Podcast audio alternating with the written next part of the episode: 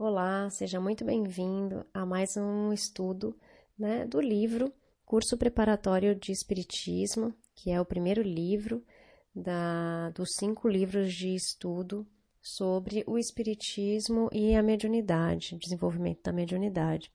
Então, sempre recomendo que você veja as aulas anteriores, se você ainda não viu, e leia os livros da codificação espírita, os livros de Allan Kardec que são a base desses nossos estudos. Né? É, essa é a nona aula, a aula que fala sobre a alma e a comunicação com o mundo invisível. Então, nós vamos começar falando da alma. Allan Kardec, em O Principiante Espírita, explica, num conjunto de perguntas e respostas, o que é a alma e a comunicação com o mundo invisível. Qual é a sede da alma? A alma não está, como geralmente se crê, localizada num ponto particular do corpo.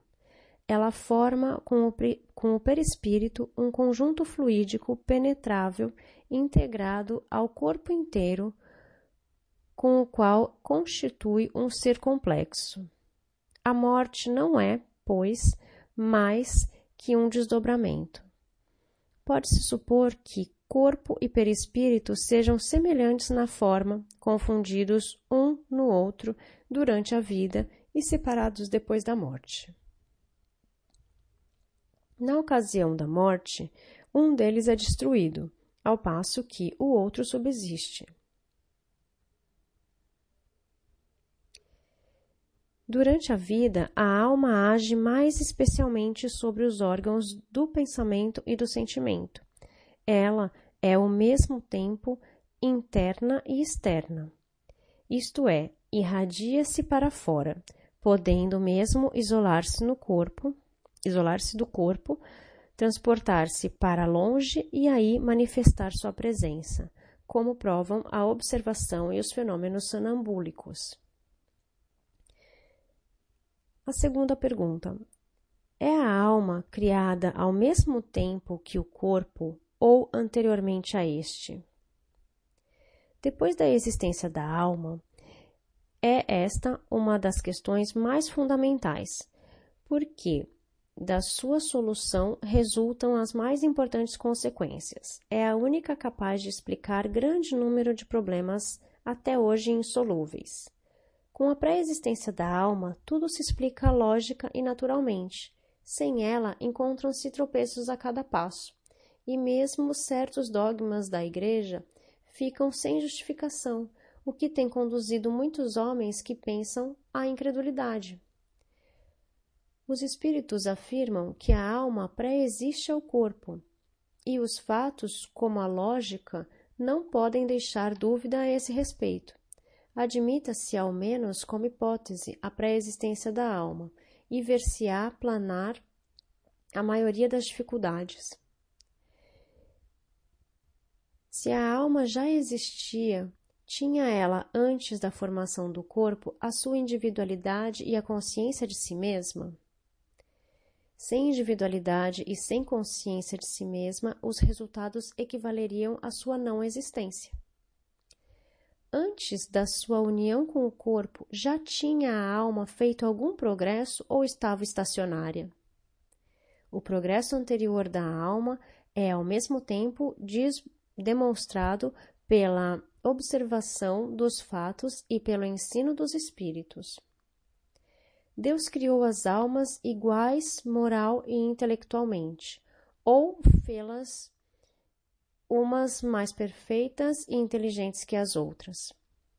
Se Deus as houvesse feito umas mais perfeitas que as outras, essa preferência seria inconciliável com a sua justiça todos sendo criaturas dele, porque dispensaria umas do trabalho que impõe a outras para alcançarem a felicidade eterna.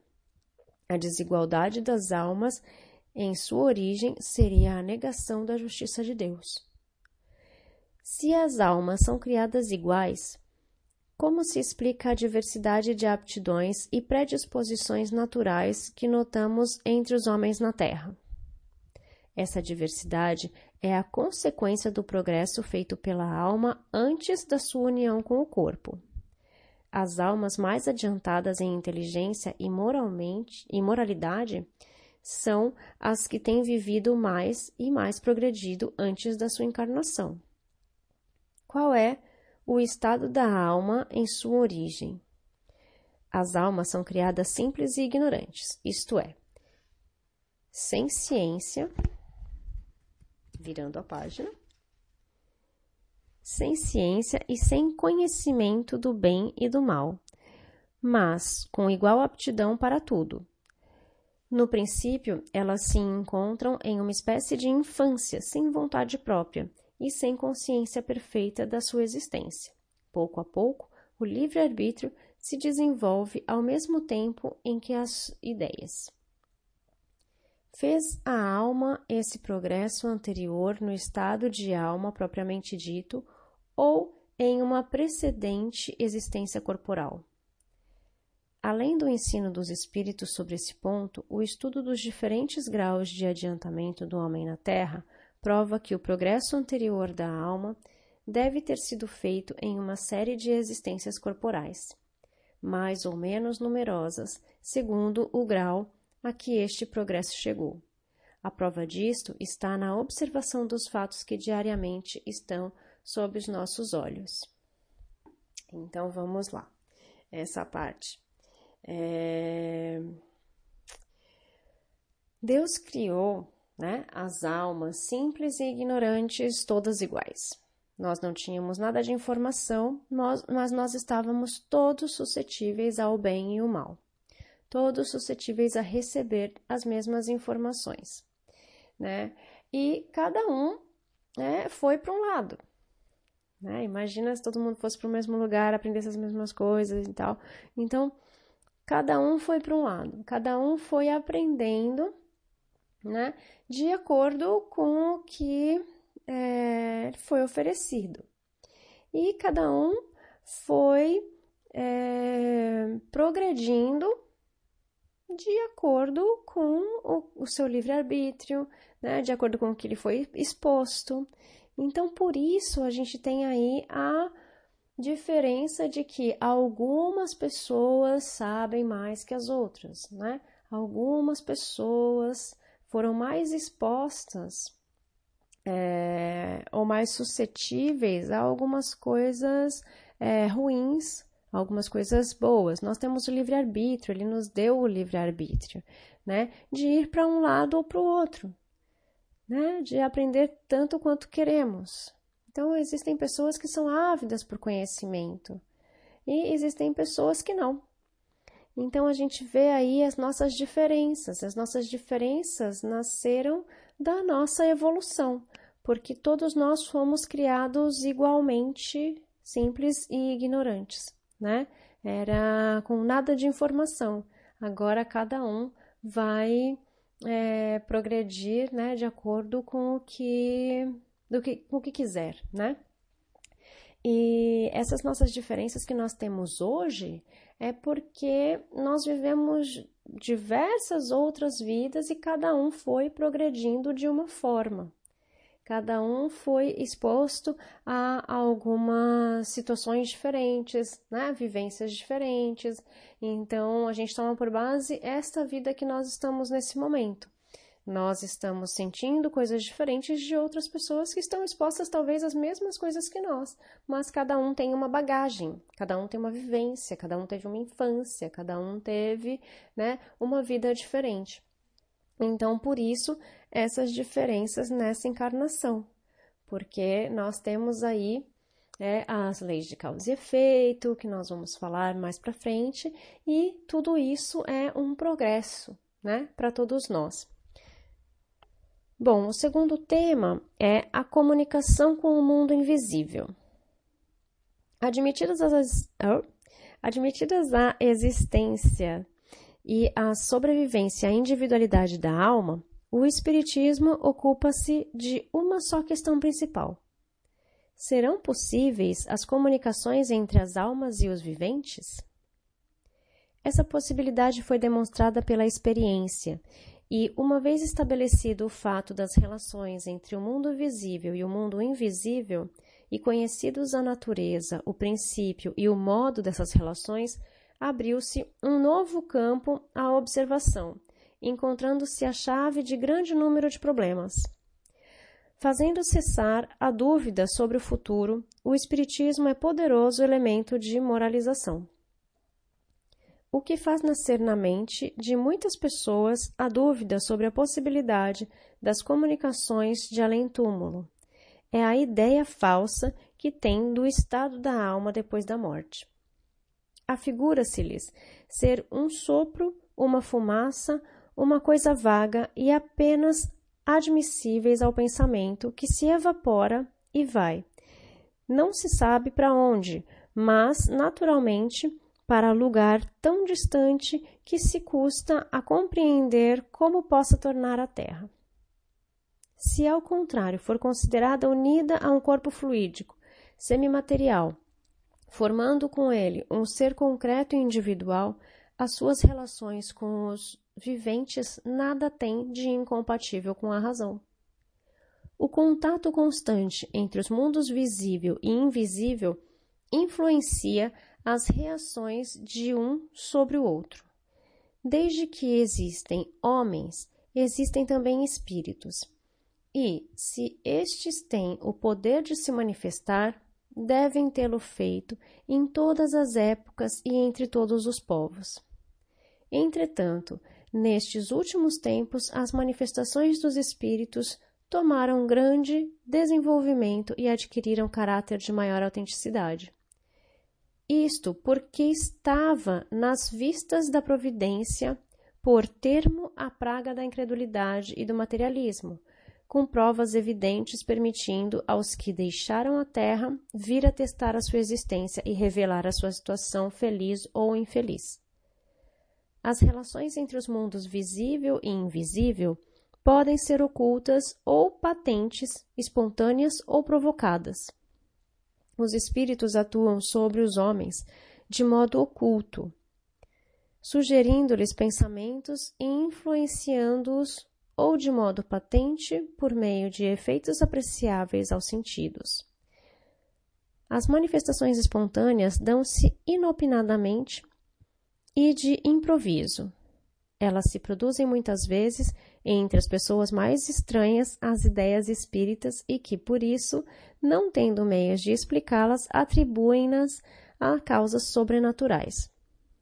As que são provocadas dão-se por intermédio de certos indivíduos dotados para isso de faculdades especiais e designados pelo nome de médiums. Os espíritos podem manifestar-se de muitas maneiras diferentes: pela vista, pela audição, pelo tato, produzindo ruídos e movimentos de corpos, pela escrita, pelo desenho, pela música e etc. Às vezes, os espíritos se manifestam espontaneamente por pancadas e ruídos. É este, muitas vezes, o meio que eles empregam para atestar a sua presença e chamar sobre si a atenção, exatamente como nós. Quando batemos para dar aviso de que alguém está à porta. Alguns não se limitam a ruídos moderados, pois produzem barulho semelhante ao da louça que cai e se despedaça portas que se abrem e fecham com estrondo, móveis lançados ao chão, e alguns chegam mesmo a causar uma perturbação real e verdadeiros estragos. Então, a questão com o mundo invisível, né? Aí a gente entra no termo médium, né? Por quê? Porque os médiums, eles são capazes, né, de é, se comunicar com o espírito, né? Então, todos nós, de uma forma ou de outra, temos uma sensibilidade é, um pouco mais apurada em alguns e um pouco menos em outros. Tem pessoas que falam, fazem os cinco anos de curso e falam, ah, mas eu não sinto nada, continuo não sentindo nada, mas é uma pessoa que, com todos os estudos, ela consegue ter uma sensibilidade moral muito maior, né? É, porque talvez não seja o momento dela trabalhar desta forma, mas ela sim pode sentir né? É, sentir-se bem em algum lugar, sentir-se mal em outro, sentir talvez alguma presença, né? É, o médium, na verdade, ele é um meio, né? O que significa médium é meio. Ele é um meio entre a pessoa que está incorporada e a pessoa que é, está no plano espiritual, que é o espírito. Então, nós podemos nos comunicar de diversas formas com os espíritos né, é, através de é, pancadas na parede, né, como são colocados aqui, pela escrita, pelo desenho, pela música, né, então existem várias formas aí dos espíritos poderem comunicar-se conosco, né, é, muita gente tem medo, né, o que é normal, porque coisas que nós não entendemos, coisas que nós vemos, né, nós podemos ter medo, né, é, o que é normal. Então, no, no Espiritismo, a gente estuda essas causas, como é que isso se manifesta, é o que a gente vai ver aqui ao longo desses estudos desses cinco livros, né? É, como é que essas coisas ocorrem. O importante é saber que nós somos sim capazes de nos comunicar com o mundo invisível, né? Nos comunicar com espíritos em outros planos. Né? E essa é a, é lição inicial aqui que nós temos que, que guardar essa informação. Sim, que é possível nos comunicarmos com o mundo invisível. Ok? É, bom, nos vemos na próxima aula. E gratidão. Namastê, Namastate.